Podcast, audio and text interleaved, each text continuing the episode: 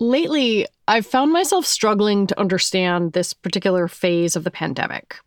On Monday, a federal judge voided the transportation mask mandate. But at the same time, both from people I know getting sick, news stories, and tracking data, COVID cases are ticking up. So I called up Katherine Wu. She's a reporter for The Atlantic, and COVID is one of the things she covers. All right, I think I need to ask you the question Are we in a wave? oh, I think that invites another question, which is what is a wave? Katherine has a PhD in microbiology and immunobiology. Her COVID coverage is indispensable. It's infused with a level of understanding and rigor that you don't always find in health news. It's not really a term with a formal epidemiological or mathematical definition. It's hmm. almost a kind of you know it when you see it sort of thing. But you can imagine it is kind of a, a deviation away from the norm. Being able to see that deviation, to quantify it, takes data. And in the US, good data about COVID cases has gotten harder and harder to come by. We are kind of in a, a, data disaster right now, as one person put it to me recently. The way that we track waves is generally by tracking cases, uh, documented infections. And the way that we've done this over the past couple years is to test people. But now, a lot of community testing sites have shut down. Some people are testing themselves at home, but that data almost never gets reported to public health departments. And the CDC has changed the way it monitors COVID surges. It's sort of like we're now fumbling in the dark. Today on the show, how much should that worry us? Can we still fight COVID without a crystal clear picture of the data? I'm Lizzie O'Leary, and you're listening to What Next TBD, a show about technology, power, and how the future will be determined. Stick around.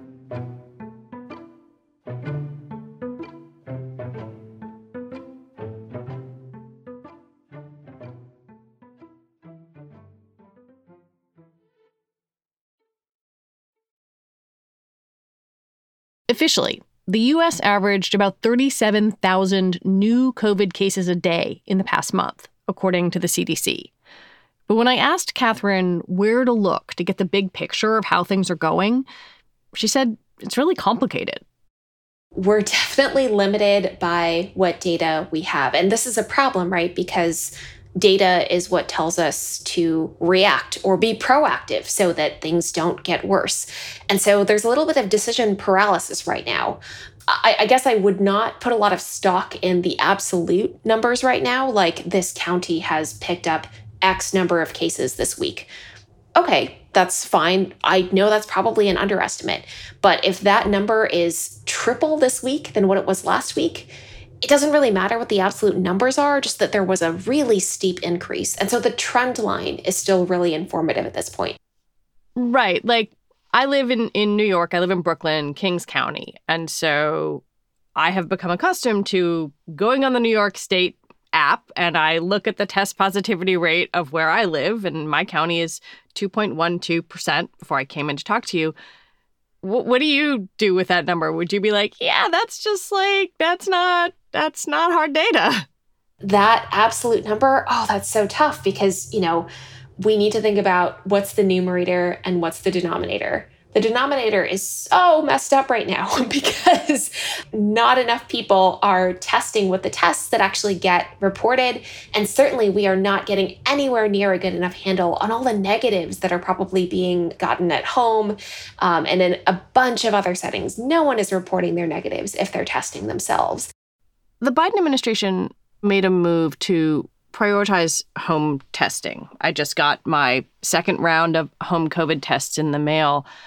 And before I talked to you, I had no idea that I was supposed to tell somebody if I tested negative, which which I have many, many, many times. Um, are we using home tests correctly, or are they just this thing that we now have that actually are not contributing to this overall data picture? You know, I, I certainly don't want to paint home tests as not useful because you having that information is helpful for you. And if you were ever to test positive, like hopefully that would be super quick information that would tell you, hey, you should isolate for right. a little bit and not infect the people around you. That's fantastic. But yeah, I mean, it does it does lead to this paucity of data, um, and that does create a, a bind. And yeah, it, I mean, it's really complicated.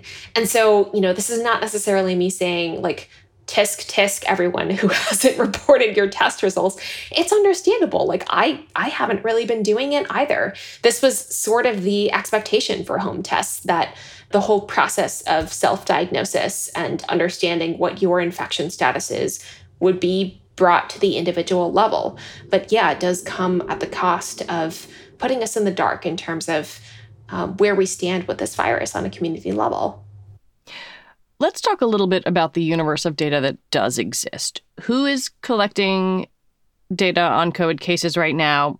How are they getting it? Public health departments across the country are still collecting what data they can. You know, if there's a community testing site, a lot of those samples are still going to be uh, funneled into sequencing. Cases are still being reported. Hospitals are going to keep doing routine testing, and other healthcare settings are going to sort of be funneling that data into the same thing. The goal is probably to move to something like we do for flu surveillance, but it's it's a little weird because we have sort of transitioned to this like off season model um, before the pandemic is really over. Uh, the pandemic's not over.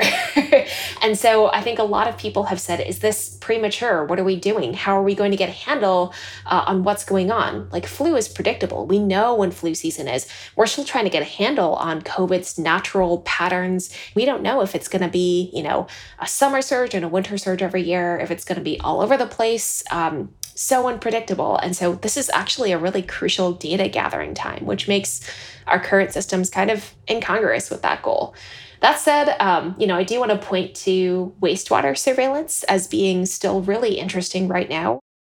Wastewater surveillance is what it sounds like measuring sewage to see if people are shedding coronavirus RNA in their feces. It can help detect whether infections are increasing or decreasing in a community, but it's not used everywhere that is the huge flaw with wastewater surveillance at this point.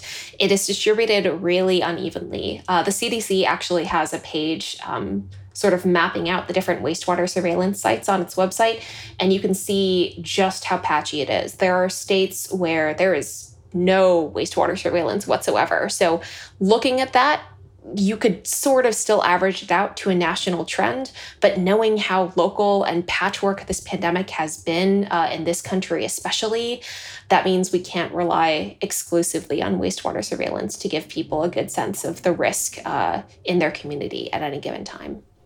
I want to talk a little bit about how this testing infrastructure and data infrastructure has changed over the past year. The, the CDC used to prioritize cases and positive tests to sort of determine the COVID 19 threat level. And then it, it changed the way it measures things. I wonder if you could explain that to me a little. Right. So this was a huge shift a few weeks ago. So in the old system, the priority is exactly as you said. You know, um, how many new cases are being detected in a community? You know, over the past week, is it like 50 new cases per 100,000 people. Uh, if you go above that level, you know, maybe it's time to mask. It was very transmission focused. If the virus is causing lots of new cases, people should really be taking precautions. The idea that the CDC has been putting forth as of late is we should be moving away from that because, on average, thanks in large part to immunity through vaccination, the virus has just become less threatening, especially to the average vaccinated American. Maybe we should focus less on transmission and just preserving healthcare infrastructure. So, to that end, now the new guidelines are separated into low, medium, and high uh, for you know these community COVID nineteen levels, and people are not recommended to mask until new cases hit a threshold of two hundred per one hundred thousand people wow. over a, a seven day period, and hospitals are starting to fill up and beds are starting to get uh, a little scarce. So it's not even just that transmission levels would be enough, it's transmission and hospital capacity. That is a huge priority shift, a huge move of the goalpost to the priority really is stopping severe disease. Perhaps there's no place that exemplifies that shift more than in the CDC's transmission maps, a tool that had helped people visualize various COVID risks. The original way the CDC was mapping out, you know, what's kind of low, moderate, substantial, high transmission, we had this map that was painted in like blue, yellow, orange, red. It was very, very, very colorful. Um, the week that those thresholds changed, almost the entire map flipped to this really peaceful color of green, showing that, you know, most people don't need to mask anymore, everything's fine. It was incredibly dramatic. I wanted to understand the thinking behind the agency's decision. I asked Katherine if there was an argument that the shift, dramatic as it was, was reasonable. This is complicated. I do see the argument in principle, right? We've known for quite some time now that we are not going to eradicate or eliminate this virus. Um, it spreads very quickly. Our vaccines are incredible, but they're not perfect blockades against all infection. The virus has too many animals it can move in and out of. Uh, it has moved all over the world. Elimination is not really a viable strategy in the short term. And so it's understandable to sort of set our goalposts towards the worst outcomes and trying to preserve healthcare capacity. But the tricky thing is is setting those benchmarks and saying okay well we're going to focus on hospitalizations. It takes weeks for hospitalizations to start to build up uh, well into a surge of cases. Uh, you know it's what scientists call a lagging indicator. If we're waiting that long to react we're basically accepting that we're probably going to reach, you know, hundreds of deaths a day again, potentially, especially if we don't see a further increase in immunity or, you know, a, a lessening in how deadly the virus is. Basically, tying um, our action thresholds to hospitalizations means we're potentially acting way too late to prevent a lot of suffering. And we also know that cases of long COVID can happen well before the hospitalizations appear. And there's really nothing built into the guidelines that addresses that just because we do something for flu doesn't mean that that is the perfect way to handle an infectious disease. If we wait this long to react, if we accept this amount of transition in the community, that's basically asking some of the most high risk people in our population to sort of bear the burden of the pandemic. Why did this shift happen? There is an understandable desire, I think, you know, people are exhausted. People want to get back to, you know, a semblance of what life was like in 2019. Every policy, um, every instruction to keep transmission low is going to come with a societal cost, a behavioral cost. There's always this balancing of what is our goal and what is the price we're willing to pay to reach it. And the price here is a lot of behavioral action, political will, um, pandemic funds. Um, and, you know, maybe it's not scientifically ideal, maybe it's not epidemiologically ideal, but I, I suppose the administration thought about what was feasible, what was realistic, what was palatable for a public that's this exhausted. When we come back, the so what wave.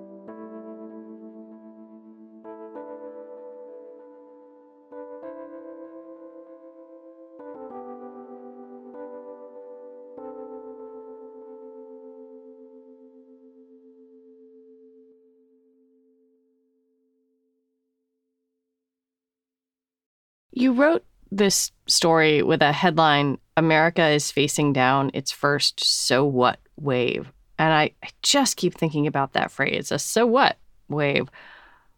Why do you think we as a country are in that place that there could be this thing approaching and we're kind of shrugging? I think it's a combination of three things. You know, we're not measuring the cases we're not going to see the cases accumulate and we're not going to react to them because we have adopted this new stance of you know our our threshold for them is incredibly high. So it's a wave that we may not measure well or react to well. And that is exactly what a, a so what wave is designed to be. What are the potential consequences of acting in this way? Could we go from you know blissful ignorance to full hospitals quickly? That's the question now that many people are vaccinated. Not enough, but many people are vaccinated. And many people have, you know, also been infected we do have a lot of immunity in the community. We have treatments that can help people if they are diagnosed early. We have tests to catch those people early if they're able to access them. And so the idea is we have a lot of tools that can make the average infection with this coronavirus less of a threat. And if we truly are to get to that point, you know, where that is true for everyone, then I think we could take our foot off the gas pedal a little bit but the tests, the treatments, even masks are not distributed evenly. Uh, so the the sort of idealized picture I just painted, we are part of the way there, but simply having the technology available, that's not the same as saying everyone has access to them, especially the people who are most vulnerable, most high risk, and could most benefit from having those tools at, at the ready. The BA2 variant now makes up about 70% of sequenced infections in the US. At that proportion, European countries saw their caseloads go up. But it's hard to know if something similar will play out here. The US is not Denmark. The US is not the UK. You know, certainly there are similarities, but we are our own country. We had our own experience of, you know, the Omicron classic wave. Um, we have different levels of immunity. We've used a different set of vaccines here, um, and people have just been behaving very differently. Our experience of the exact same variant is not going to be exactly the same. And so there are things that could make our wave worse than what's been seen in Europe, and there are things that could make it better. So we are seeing cases go up, and I'm very, very hopeful and reasonably confident that we're not going to see a redux of what happened in January, for instance, with that absolute record shattering wave. I wonder when you talk to researchers and public health professionals, or, or even think about this yourself, you have a PhD in uh, immunobiology. Um, do they, do you grapple with this dissonance between many people who are, are quote unquote returning to normal or who certainly want to, and others who are absolutely going to get sick, maybe even die, because we have chosen this model of measuring the virus. Yeah, it's really difficult to think about. And I think for people who are not ready to, you know, get back to whatever normal may have felt like at one point, they're also getting increasingly exhausted and they're feeling increasingly alone.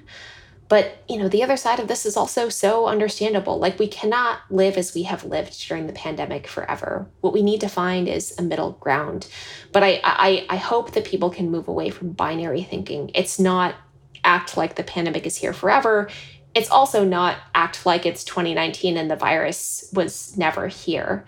What I try to encourage um, people to think about now is how can we make short-term investments right now? Just you know bear down a little bit longer um, you know get the unvaccinated vaccinated get the, the vulnerable people who need boosters boosters um, install ventilation so that you know the air is clean enough that we don't have to wear masks all the time. Uh, things will not ever look like they did in 2019 because the world has changed since then. But that doesn't mean we have to be unhappy and miserable and anxious forever I think a lot about this story that your colleague Ed Yong wrote about cycles of panic and neglect when it comes to epidemics and public health infrastructure in the US. And I hear you talking about these short term investments that could help now.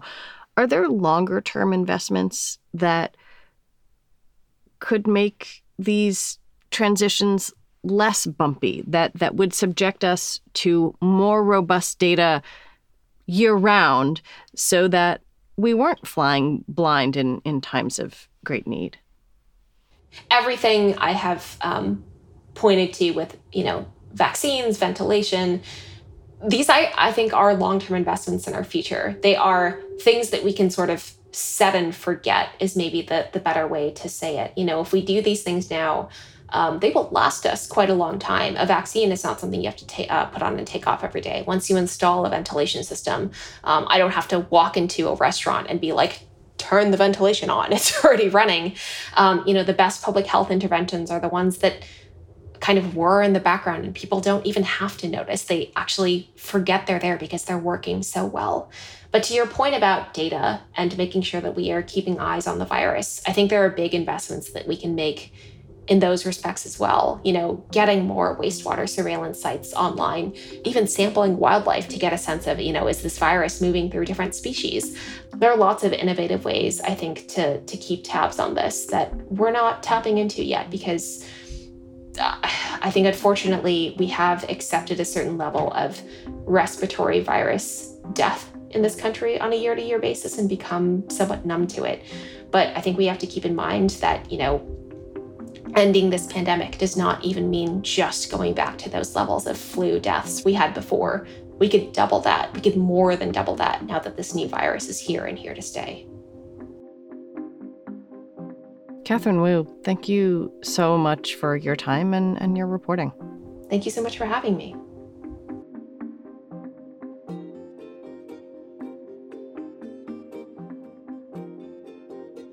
Katherine Wu covers science for The Atlantic. That is it for our show today. TBD is produced by Ethan Brooks. We're edited by Tori Bosch. Joanne Levine is the executive producer for What Next, and Alicia Montgomery is the executive producer for Slate Podcasts. TBD is part of the larger What Next family, and we're also part of Future Tense, a partnership of Slate, Arizona State University, and New America. We will be back on Sunday with another episode. I'm Lizzie O'Leary. Thanks for listening.